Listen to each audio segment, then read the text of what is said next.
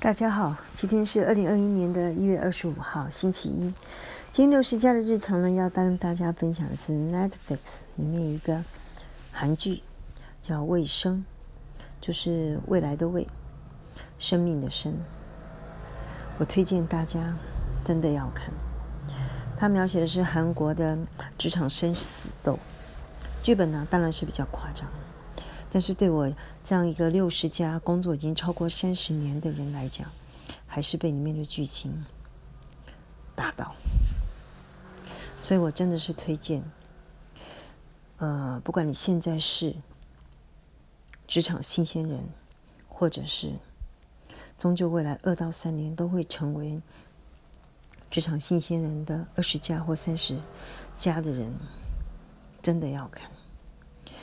里面的剧情只要有一些能够打到你的心，让你心里先有底，勇敢的面对大人的战场，就很值得。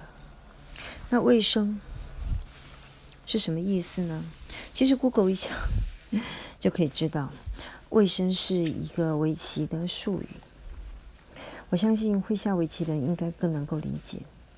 那我是不会下围棋啦，不过从他们的 Google 里面的文字上解释，可以体会到，他讲的就是说，在棋盘上，不管你是黑子还是白子，在你还没有对地方吃掉之前，留在棋盘上的棋子都是为生，就好像你还是留在职场上一样。